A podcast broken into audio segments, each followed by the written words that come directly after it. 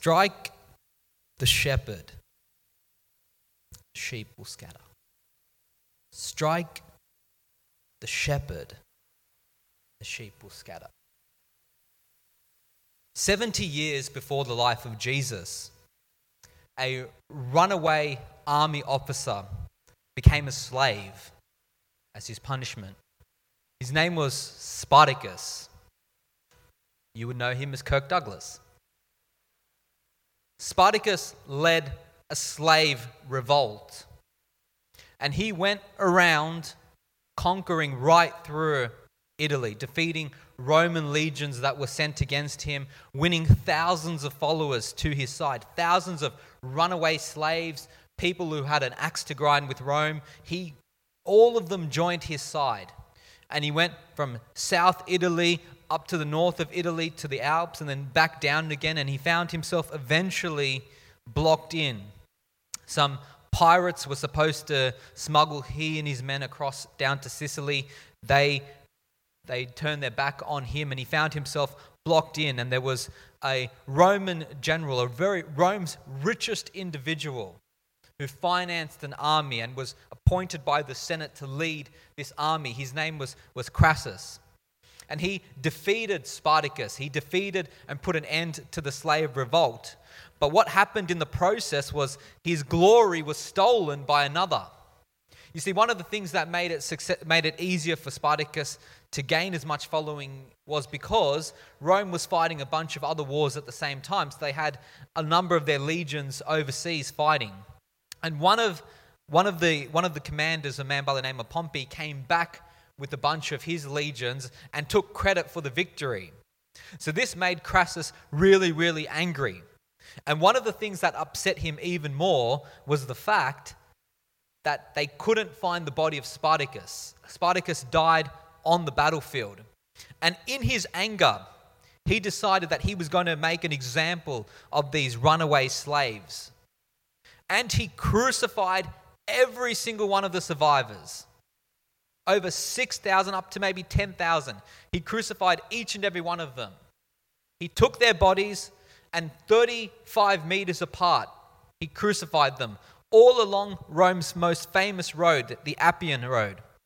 This would be the equivalent of people being crucified 35 meters apart on the M1 or the M5 or the M7. Imagine driving down one of those roads and every 35 meters seeing the body of a crucified traitor. And Crassus left the bodies up there for months for vultures to peck at the bodies. Imagine the smell. Imagine the rodents as you traveled down this road. And what was he saying? Crassus was telling the world, you, you fight Rome, and this is what you get. You muck around with us, and this is what you get. You revolt, and this is what you get. Each and every one of them. We won't just kill your leader. We won't just kill Spartacus. That's not enough. We'll kill you as well. We'll torture you. And then we'll hold, hang your bodies up as an example for everybody else. Three days three days after the crucifixion of Jesus, we are told that his followers, his disciples, were sitting in a room with their doors locked for fear of the Jewish leaders. Do you think they were worried? Do you think they were stressed? You bet they were worried. You bet they were stressed. They knew the story of Spartacus. They knew what happened to people who revolted they knew that if you mucked around with Rome, if you got on their bad side, you would be crucified too. And they think at that point that Rome, that the leaders have executed their followers. They believe that they're next. Peter was a wanted criminal at this point. He was the man who, in the process of the arrest of Jesus, had cut off the ear of one of the guards. That made him a wanted man that took the whole peaceful movement, which had been peaceful up until that time, and it made it suddenly a violent movement. Were they worried? You bet they were worried. Were they fearful for their lives? You bet they were fearful for their lives. And if what happens next doesn't happen, the narrative we read is very different. If what happens next doesn't happen, the nation of Australia is very different. If what happens next doesn't happen, then when you go to Gallipoli, what you, what you won't find on the grave sites of the majority of the individuals no greater love has a man than to lay down one's life for a friend. If what happens next doesn't happen, thousands of Muslims seeing Jesus in dreams doesn't happen. If what happens next in this room doesn't happen, then the millions of Chinese people experiencing miracles and coming to Christ doesn't happen.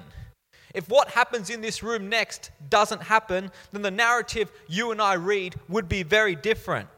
If Jesus does not appear in this moment, this is how the story goes Jesus crucified on Good Friday, Peter crucified Easter Monday, James and John killed on Tuesday, Matthew and Bartholomew killed on Wednesday, Thomas crucified on Thursday, Mary Magdalene and Mary, the mother of Jesus, enslaved on Friday. That's how the narrative goes. If you think that they weren't worried, you bet that they were worried. But then at that point, the stone on the first day of the week was rolled away, and Jesus of Nazareth appeared in that room and said to his disciples in the middle of their grief, in the middle of their worry, There isn't a grave that can hold my body down. Today, we're talking about freedom from worry. We're talking about how we can have freedom in the midst of worry. If the resurrection is not the freedom that we have from worry, nothing is ever going to free us. The resurrection of Jesus is the victory. It gives us freedom of, from all of our worries and all of our concerns. Why? Because the resurrection of Jesus proves that the cross was successful. When Jesus died on the cross on Good Friday, he took the punishment of our sins, and the resurrection solidifies that. It is God's message back to the world that says that my grave cannot, my body cannot be held in the grave. Your sins have been paid for. You have reconciliation with God. And when the Bible talks about worry, it uses the same word for things like anxiety and concern. So when you read about in Philippians when, when Paul says, do not be anxious about anything. He's saying, do not worry about anything. When Jesus, six times on the Sermon on the Mount, uses the word worry, he says things like, do not worry about your life, what you'll eat or drink. Why do you worry about your clothes? Consider the lilies of the field. Do not worry about tomorrow, for, worry for tomorrow will worry about itself. And when he says to his disciples, when you are brought before the synagogues, rulers, and, and authorities, do not worry about how you will defend yourself. But these are great teachings. But in the midst of the crucifixion, the disciples can be forgiven for forgetting the teachings of Jesus. Because when your life is on the line and you know that your, your leader has been executed, executed and you're probably next, it's easy to forget what Jesus has had to say about worry. It's easy in the midst of difficult circumstances to forget all the things that God has made, all the promises God has made. It's very easy to forget that. And Jesus said to his own followers, Now is your time of grief, but you will see me again and you will rejoice. The resurrection tells us that the time of grief is over, the time of worry is over. It's now our season for rejoicing. No matter what conditions of life we might find ourselves in, the resurrection tells us that now is the time for rejoicing. Because the resurrection of Jesus is the single greatest moment in human history. It pulls together all that went before it and all that is to come. The resurrection of Jesus stands at the center of humanity. Jesus standing in that room amongst his followers on that first Easter is the center point of all of human history. And what an incredible promise this is for us in the midst of our worry. What an incredible event this is for us to, to use as our basis for how we overcome worry in our lives. And I want to point out just a couple of things to you from the text that might help you today. Did you notice when you read the resurrection passages, every single one of them, Matthew, Mark, Luke, and John, every single one of them mention the first day of the week? John says it this way Early on the first day of the week, while it was still dark, Mary Magdalene went to the tomb and saw that the stone had been removed from the entrance.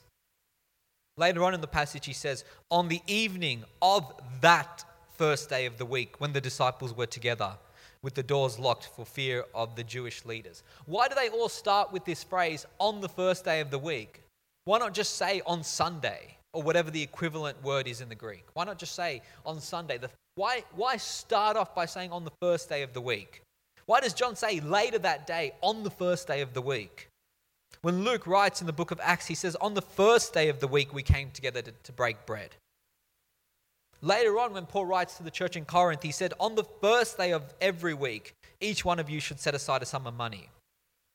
Why do they all start with that phrase, on the first day of the week? What are they trying to communicate?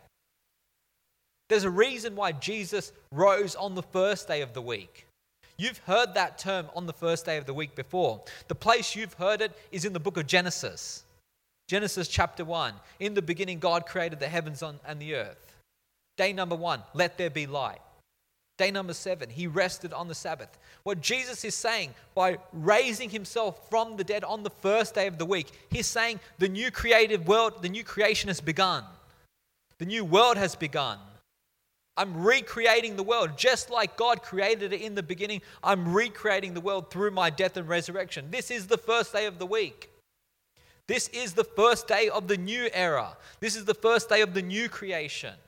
This, this event changes now how we understand everything in the world, how we understand every single situation in the world is impacted now.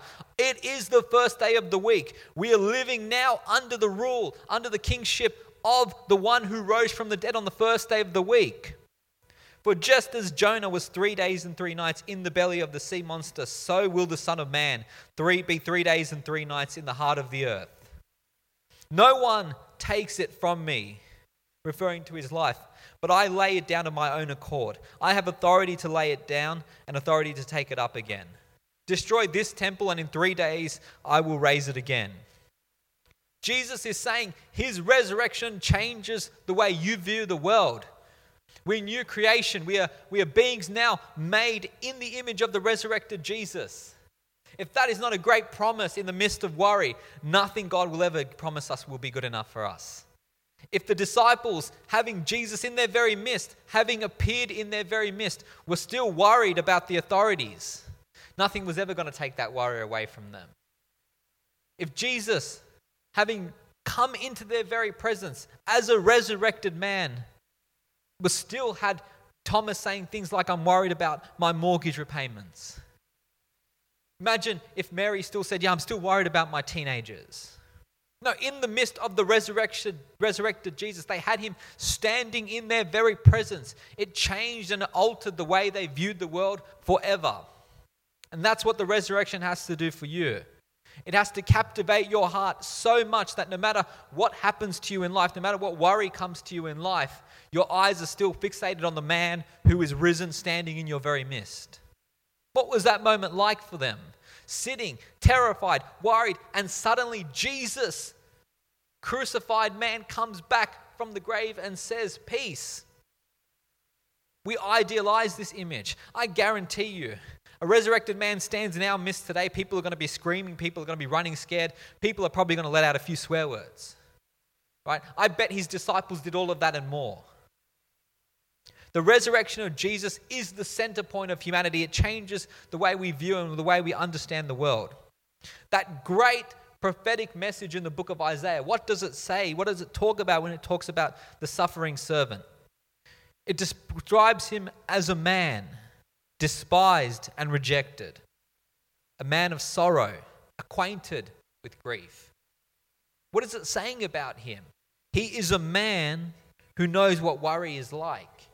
He is a man who is acquainted with stress and the grief that comes from worry.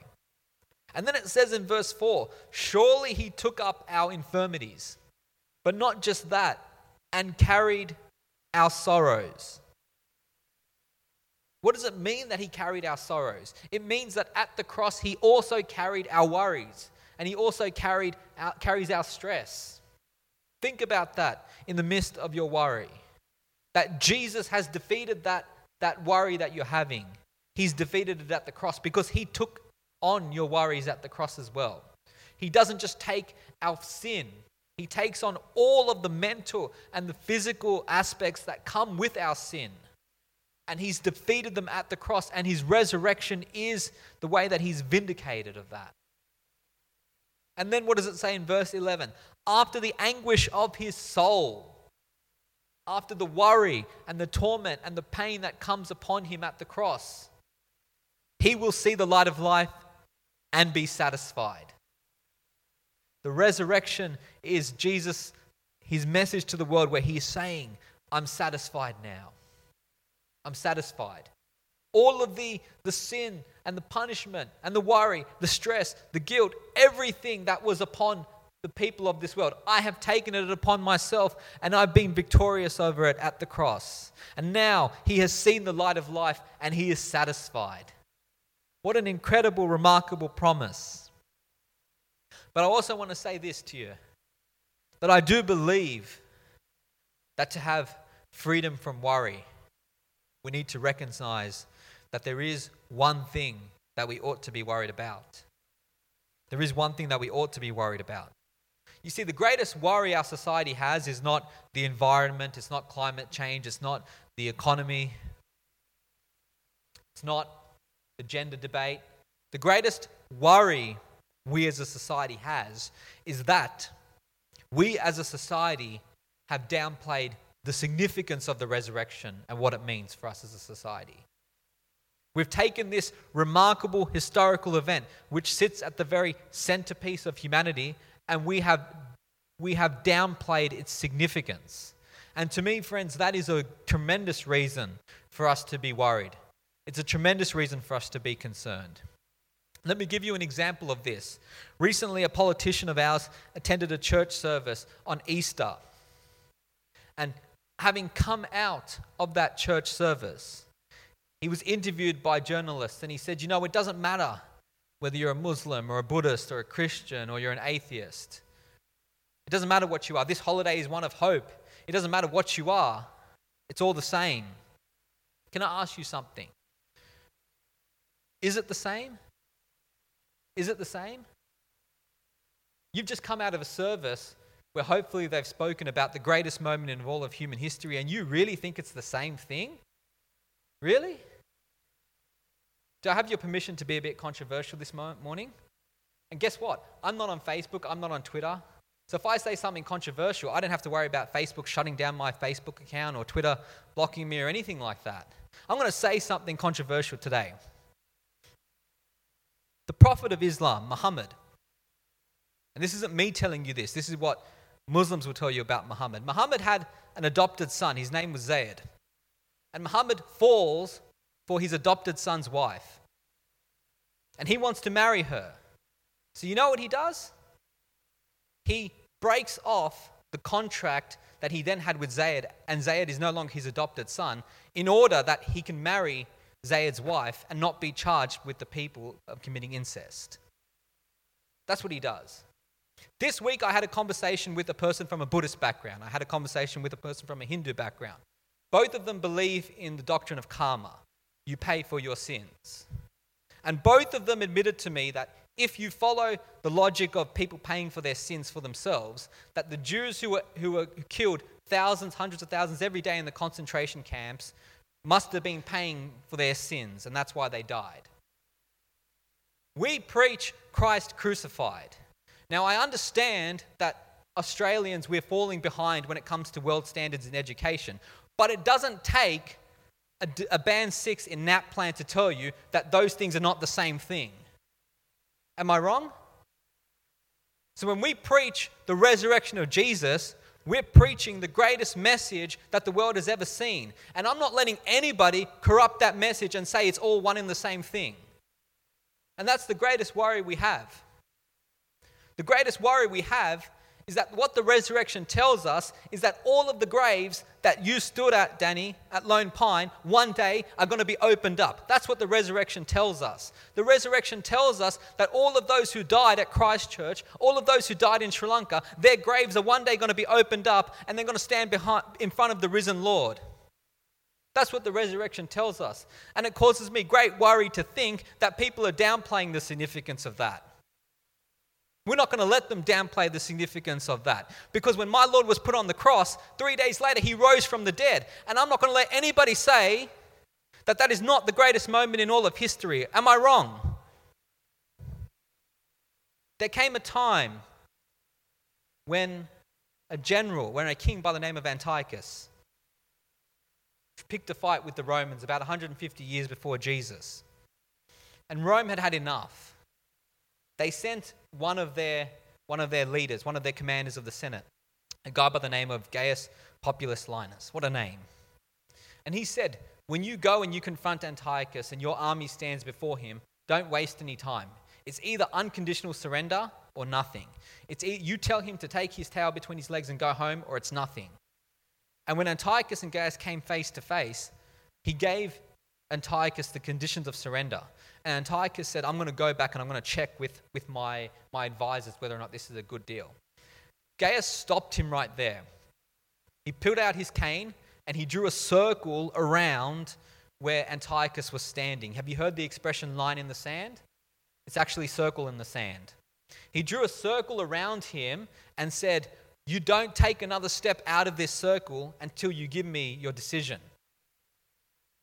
And what I believe has happened at the resurrection of Jesus, Jesus drew a circle around humanity and said to humanity, You don't take another step until you make your decision. Are you for Christ or are you against Christ? That's what the resurrection says. And we can spend a lot of time talking about Thomas's doubt and the evidence that people require for the resurrection. I think it's a very important question. I've spent a lot of my own time looking at the evidence for the resurrection of Jesus. It's been the center of my walk with God, understanding the historical evidence for the resurrection of Jesus. And we can talk about that.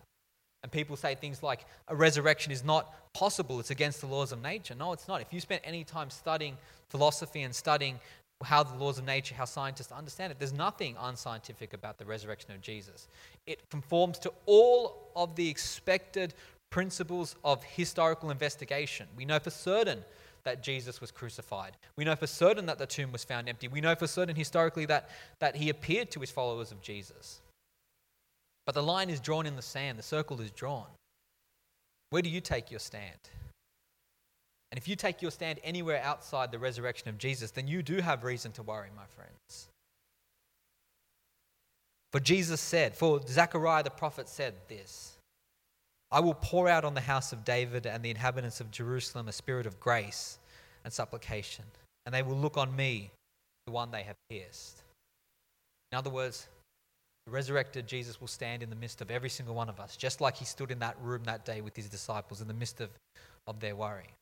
Jesus will stand in the midst of each and every one of that, in the midst of each and every one of us. And we will look upon him, the one who was pierced on our behalf. He's drawn the circle in the sand. Where do you take your stand? Can I close with this? Let's close by having a bit of fun. But let's close with a bit of audience participation. We're going to play a game. Has anybody seen the game Family Feud? It's Parkside Feud today. So what we're going to do is, is in, the, in, in the minute, our, our guys from the, the media room are going to put up a slide. They can hear us, right? Hopefully, okay. So they're going to put up a slide. Now, they're going to show you a question.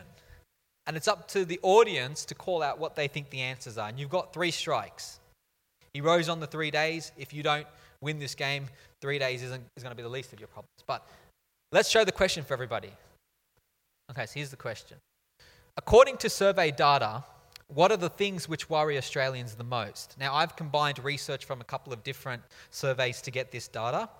So, according to survey data, what are the things which worry Australians the most? Are we ready for it? All right, so call out your answers one at a time. Climate change? Is climate change on the list? Oh, wrong. Money. Is money. Okay, money or the equivalent of money. Is that on the list? Yeah, finances and bills. I think that's on the list. Okay. What else? Health. Health, health, health, health or healthcare. Is that on the list? Yeah, health issues. That's on the list. What else worries Australians? Jobs, job security, career, finance, all that sort of stuff. Is that on the list? Yeah, we're doing well. Okay. Relationships, are they on the list? Anything to do with relationships, are they on the list? Yep. Marital and family drama. Okay, so we've got one side of the, we've got one column there. What else is on the list? Sorry? The environment. Somebody else said environment, but that wasn't on the list, John. Yeah. Danny, we're going to give you a say. What do you reckon? Is I give up on the list. But what else, guys? What else worries you? Security? Security on the list? I heard, I heard education um, as well, but we won't, is that, we won't count that one. What else? Come on, what else do we have? Conflict, is conflict on the list? Anywhere in there? That sort of comes under family drama, I, I guess. Oh, you mean war? Is war is war on the list? War or conflict on the list? Wow. Okay. Oh, three strikes and we're out. Okay, I'll give you one more chance. Anything else that we want? What else do we think is on the list? Sorry. Terrorism was already said, but yeah, yeah. What what worries you, people? How they look. Okay, how they look. All right. Is how I look on the list. Okay, what other people think of them is on the list. That's actually a very important one. That was probably the biggest thing that worried most people in Jesus' day. I saw someone with a hand up, I think, before. Yeah, what, what was. Our government worries us. They're going to worry us no matter what they do anyway, but, but, but they're not on the list. They should be on the list. All right? Uh, anything else that worries us? Law and order, does that worry us? Are we worried about. Oh, there was no more strikes anyway, but that's not on the list. Anyway. Families, well, we've got family drama there as well. I, I think what was on the list is getting old. Right? I, I get worried about getting old sometimes. Come on, people. There's got to be stuff worrying you, and you're probably carrying it right now. Who's preaching at church on Sunday? Is that on the. Come on, how many of you are worried about your weight? Isn't anybody in this room worried about their weight? Right? And aren't any of you worried about your children? Right? We're probably the least worryable people in the world, and worryable is not a word. But I want to say something to you. Okay, okay. What this proves, right, for the people that were surveyed here, because a lot of people in this room said things like climate change, all those sorts of things. What this list proves is that most people are concerned about the stuff going on in their own lives than to be concerned about the stuff going on in the outside world. But the truth is, yeah, there are a lot of things that should worry about us, that we should be worried about in the world. All those things are genuine things to be worried about. You know, if your if your teenage son or daughter is, is doing drugs or something, that's a genuine reason to be worried, right? And you know, if you're worried about what you're going to do when you retire and, and all those sorts of things, that's that's a genuine reason to worry. But I want to say this to you. How do you handle all of those worries? That's the key. How are you going to handle those worries that come into your life? In the book of Revelation, John says this Then I saw a lamb looking as if it had been slain, standing at the center of the throne. Did you pick up something that happened in that passage? How can something be slain but standing? Doesn't the word slain mean dead? What is John saying? He's saying that for all the sin, for all the worry, for all the grief, for everything that came upon Jesus at the cross. He was slain, but he was left standing. He was crucified, yet he was resurrected. That principle, slain but standing, that's how we're going to address all the worries we have in our life. Yeah, yeah, yeah. Those things might get us down, but because of Jesus, we're standing. Slain but standing, worried, but a great Savior. Jesus at the cross took our worries and his grief. And if it couldn't bring him down, it's definitely not going to bring us down because he's on our side. Slain, but standing. Crucified, but resurrected. What a God we have. What a God we have. Our resurrected God.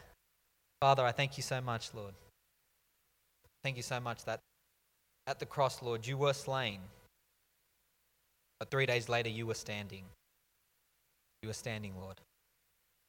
And I just want to pray for all of us, Lord, that our world is being slain at the moment, Lord. We have a lot to worry about, Lord. We worry about the personal things that we struggle with in life, Lord. We worry about the things that our world struggles with, Lord. And we keep on turning to more and more struggles, Lord.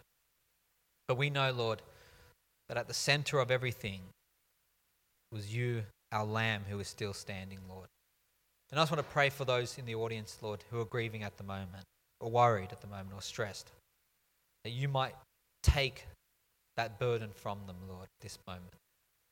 And for all the people here who are, who are celebrating at the moment, who are rejoicing, we pray that you'll continue that season of blessing for them, Lord. But most importantly, Lord, we pray for our church, Lord. We know it's our responsibility to take the gospel to the world, Lord. Pray that we will be faithful, just like you're faithful to us in that. And I want to pray especially, Lord, that you'll pour in the season of harvest for this church, Lord, that we might be able to go and reach many, many people, Lord, for you. I want to pray a blessing for all of us, Lord, that we might walk faithfully and closer to you and learn from your word, Lord Jesus. Most importantly, Lord, we pray the prayer that, that your people have been praying for 2,000 years, that you might come, Lord Jesus.